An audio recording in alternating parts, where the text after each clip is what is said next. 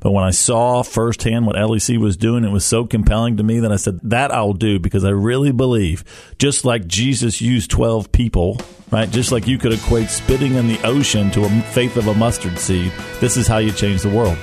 It's how you change the world. You take that one kid from gangs, drugs, kids that they don't parent, and incarceration, and you change that kid to married, job, raise their children the nourishment admonition of the Lord, it changes the world.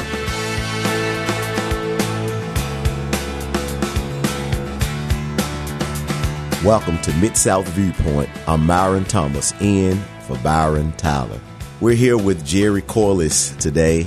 Man, this has been some good stuff. Uh, talking about leadership in the city, leadership in the city, the importance of leadership, the importance of godly leadership in the city. Jerry uh, works with Capital Financial, been serving on our board of directors of the Leadership Empowerment Center now for um, about five years, and just really excited to have you on. Welcome back, Jerry. Thank you. It's good to be back. Yes, sir. I just want to share a little bit. I know we've talked a lot about the Leadership Empowerment Center. Just want to share a little bit um, with the audience today about Leadership Empowerment Center. It's a nonprofit organization in the Frayser community that's been around for now um, almost 25 years. And so we've been serving in an underserved community, building leaders, building leaders, uh, developing disciples, sending kids to college, just investing our lives into the lives of so many of our kids in the community. We've adopted several schools in the community. We earn the right to be heard with kids, going to the schools, build relationships with the kids, and they come to our after school programs. We have tutoring programs, after school club, which we call teen night. And we also have a leadership program. Leadership program is our flagship where we have about 20 leaders and we pour our lives into 20 leaders and we pour our lives into the leaders to pour their lives into other leaders in the community. And God has truly been blessing this organization. We have leadership programs that we actually do inside the school as well. And so we're, we're really excited that we get to pour our lives into the lives of kids, to pour their lives into the lives of others. And so our leadership program is titled Change Agents because the kids that we're serving are becoming change agents in their homes and in their community. We're seeing first generational Christians, first generational college students. And so it's truly mind blowing. And so, um, glad to have you and people like you on the team to help enhance what we do in the Frayser area. Yeah. And before we jump into anything else, man, I just want to say just your introduction of that reminds me of a conversation I had with a man who is a, a guy that I love right? But I think in this conversation, his perspective was completely wrong, right? We're just talking about problems that we have in the city. And I talked to him about Leadership Empowerment Center and the work that's being done there. And he said, Oh man, this is a quote, y'all are just spitting in the ocean. Mm. And I just want to say, like, for anybody that's listening to this, right? So, yeah, you know, we, it's five or six kids per class year from sixth grade through 12th grade. And in a single generation, going from statistically maybe not graduating high school or certainly not graduating high school with high academics, certainly not traditionally going to go to college to in a single generation excelling academically, going to college and graduating college. And then in addition to that, right? So if, if, if, if we just want to talk about honest and raw narratives from a kid that grows up, gets in a gang, sells drugs, maybe has a number of children that they don't actively parent and mm-hmm. ultimately gets incarcerated versus that child growing up being in the leadership empowerment center program the leadership program they go all the way through junior high all the way through high school graduate college get married, raise their children in the nourishment and admonition of the Lord, have a job, participate as an additive member of society. If we look at the difference from that one person and you ripple that out through the course of time, I think it's literally, and this is the reason why I'm involved with it. I'm 45 now, but when I joined this board, initially I wouldn't even join a board because I said, listen, I'm too busy right now. I've got my own spiritual life. I've got my family I got to take care of and I've got a business to run participate in. And I don't have time. It's not the right season in my life to be on a board. But when I saw firsthand what LEC was doing, it was so compelling to me that I said, that I'll do because I really believe just like Jesus used 12 people, right? Just like you could equate spitting in the ocean to a faith of a mustard seed. This is how you change the world. It's how you change the world. You take that one kid from gangs, drugs, kids that they don't parent, and incarceration, and you change that kid to married, job, raise their children in the nourishment and admonition of the Lord, it changes the world. What's your first question, though? well, let me pick the mic back up because I just dropped the mic. I just dropped the mic. Man, that's powerful. That's powerful. And God is blessing us that we get to see indigenous leaders uh, in our community. In 06, we changed our, our, our model to ministry and how we did ministry. The name of our organization was Youth Visions and we changed it to the Leadership Empowerment Center because we took the Jesus approach when Jesus invested his life into 12 people.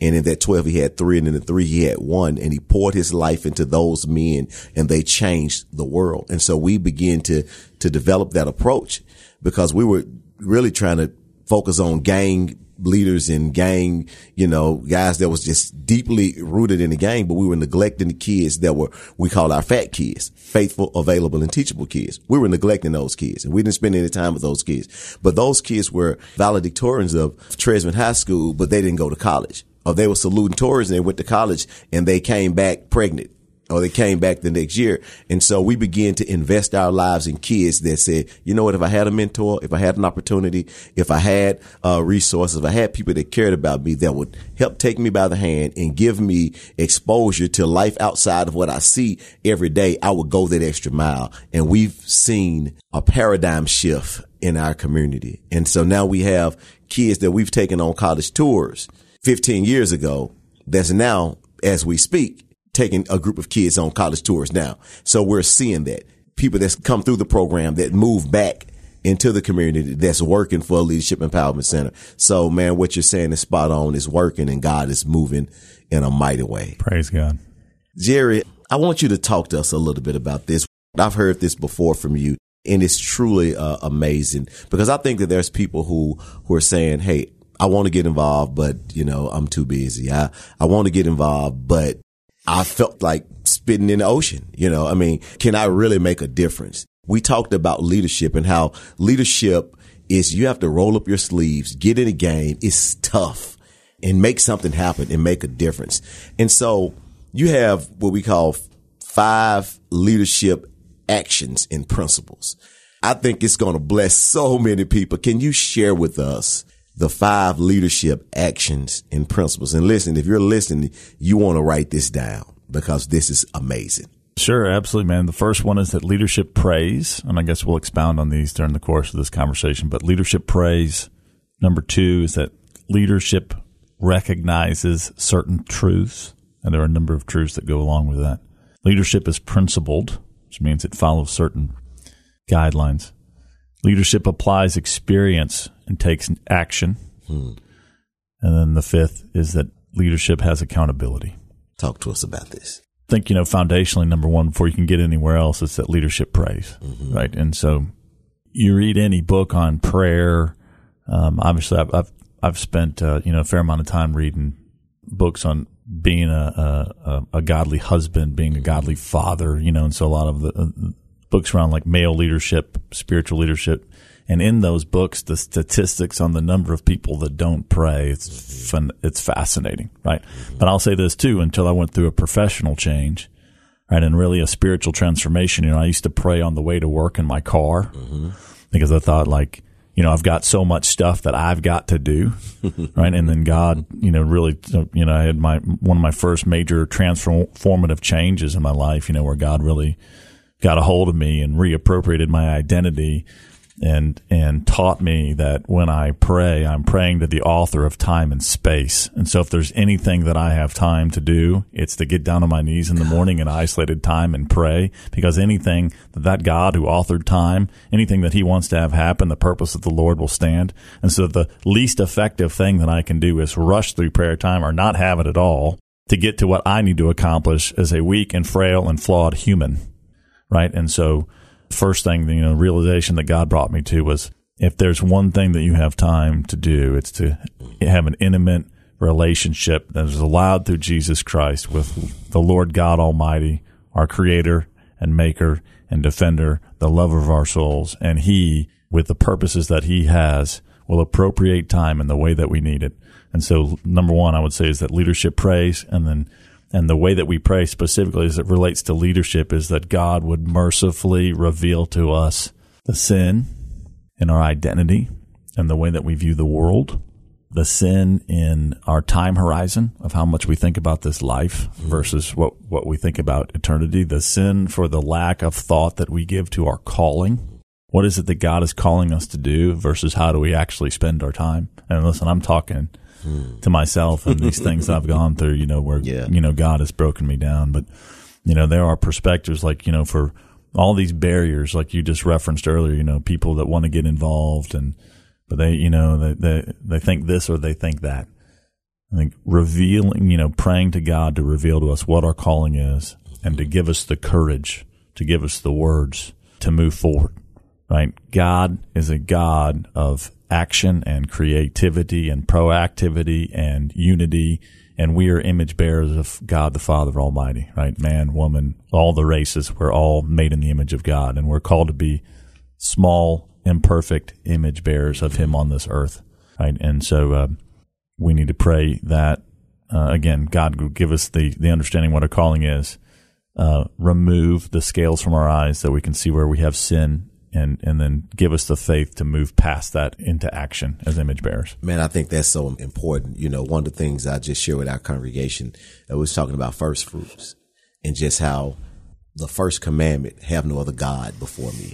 It's this idea of giving God our first fruit, you know, as the Bible talk about tithing, you know, they were rebuked because they wouldn't, they wouldn't give God the first fruit of their crops, the first fruit of their animals. And so they would bring crippled, lame, diseased animals to the Lord to sacrifice that opposed to saying, you get what's off the top. And, and, and we minimize prayer. Uh, and what you mentioned is that we can't move past that. Mm. We can't just, you know, spend time with the Lord on the way to work. Just, I just go in the restroom and just read something quick. No, it's, let's start our day mm. with meditating on God's word in prayer, communicating with our heavenly father. So man, I think you're spot on with that.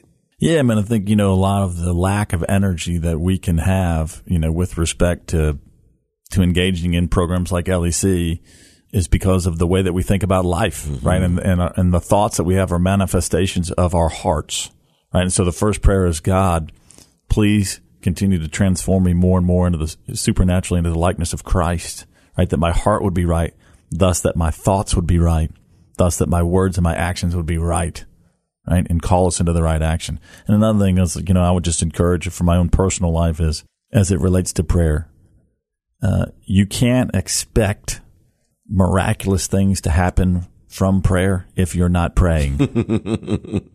That's good. It's the second thing.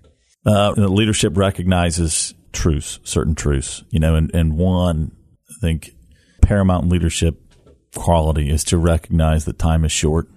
As humans, it is really fascinating how much we lose track of the fact that we're going to die one day and that there really is going to be a day.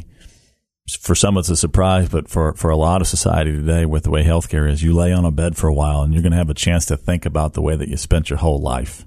And we don't want to get to the end of it and say, you know, I really just built my own kingdom. I really just did things for myself. I was really um, greedy and introverted, and I really never fulfilled the calling that I was called. I really never loved the way that I should have loved. I was never really faithful the way that I should have been faithful. Like we don't want to get to that place. And so I think that you know one of the fo- foundational truths that leadership recognizes is that time is short and we need to take action. You know, and and uh, you know, for myself personally, Myron, you know this, but I'll just share. You know, I like as I look at my watch uh, right now, you know, it's it shows seven hours, forty two minutes, and fifty four seconds, and it and it's going down a second at a time. So I, I set my watch in the morning as a countdown because I like to think about if I had seven hours and forty two minutes and forty six seconds left to live, how would I spend the rest of this day? And it generally is not going to be doing things just to take care of myself, feathering my own nest a little bit more. It really inspires me to think about, man, I want to get to the end of this life and I want to think about how did I create, how did God use me as a tool to create parity between my own children's lives and these kids in Frayser? Hmm. If today's the last day. So I think one of the things that hmm. leadership hmm. recognizes that time is short and that we need to take action. I would say another truth that leadership recognizes, particularly as it relates to this work, is just the relationship um, between self worship and race. Hmm. Right. And so, you know, one of the things that, uh, you know, has really been convicting to me is my tendency and all of our tendencies to cheer for people who look like us. Oh, man. Oh, man. Talk to us a little bit about that. I mean, you right? You watch a sporting event, you know, and like you know, generally the white person wants the white person to win, the black person wants the black person to win. You're watching a, you know, a music awards. The white person wants the white person to win, the black person wants the black person to win. You know, and and I really believe, you know, so as I recognize this, or the Holy Spirit called it out in me, right, some years ago, like you know, you start to dig in and go back to principle one, and you pray about that. Why is that? Well, it's God made the first commandment the first commandment for a reason. Thou shalt have no other gods before me. And I really believe, certainly at least for myself, the first God that I have before God is the self worship, mm. worship of myself. Right. And I want those people that look like me to do well because in some way it's making me feel like I'm doing oh, well. oh, my Right goodness. Like you know if i if i had it in my own sinful way you know i would be michael jordan and tom brady and the greatest musician and and bill gates and the most attractive male all wrapped into one. Yeah. Right? You know like right. it's it's just building our own kingdom. And so i think you know we leadership recognizes as a truth that tendency that we have and how we need to detach ourselves from mm-hmm. that as christian believers right? We cannot let that take hold. We got to call that out every time we recognize it in ourselves and in the appropriate way and when we see it in others, mm-hmm. right? Where we've got the relationship equity to say something, yes. right? And recognize like where that happens in society, right? And, so, and, and again, like going back to that first conversation that we have, how do we, how do we qu- create parity? How do we levelize the playing field? How do we get people to start more and more from the same place? A component of it is we can't want people who look like us to be successful, right? To the detriment of those who don't look like us. My. Lord. And so that's a truth that I think that Christian leadership recognizes and has to work against through prayer and then and through like taking our thoughts captive mm-hmm. and taking action. Man, that's good. I remember you saying that at the retreat that we had with uh, our churches, and I mean, and it was like everybody was just startled, like, "Oh God!" That like that. Don't say that's that out loud. That's right. That's right. you told the innermost secrets of our hearts, you know. So that is good. What's the the next one? Can I jump to one other thing? Uh, Yeah, there? come on. I think there's one other, other thing. as we're talking about Christian leadership in the city, leadership in LEC, and how we approach things and how we think about things. There is such a thing as affluent apathy. Mm. And by affluent apathy, what I mean is this. If you get to the polarized parts, you know, of the spectrum, right? There's racism, which I think white people generally define as like, you really want bad things to happen to that other race, right? Mm-hmm. But then there's this large spectrum, like a larger middle group that would say, and in their hearts mean, like, I'm not racist, but what they are is apathetic. Mm-hmm. They don't even think it's just not even in their world. You know, they just think about their own life and they think that other people have their own lives. And there's really not any conflict between me just pursuing mine and they pursue theirs. And certainly as believers, you know, we are called not to be lukewarm.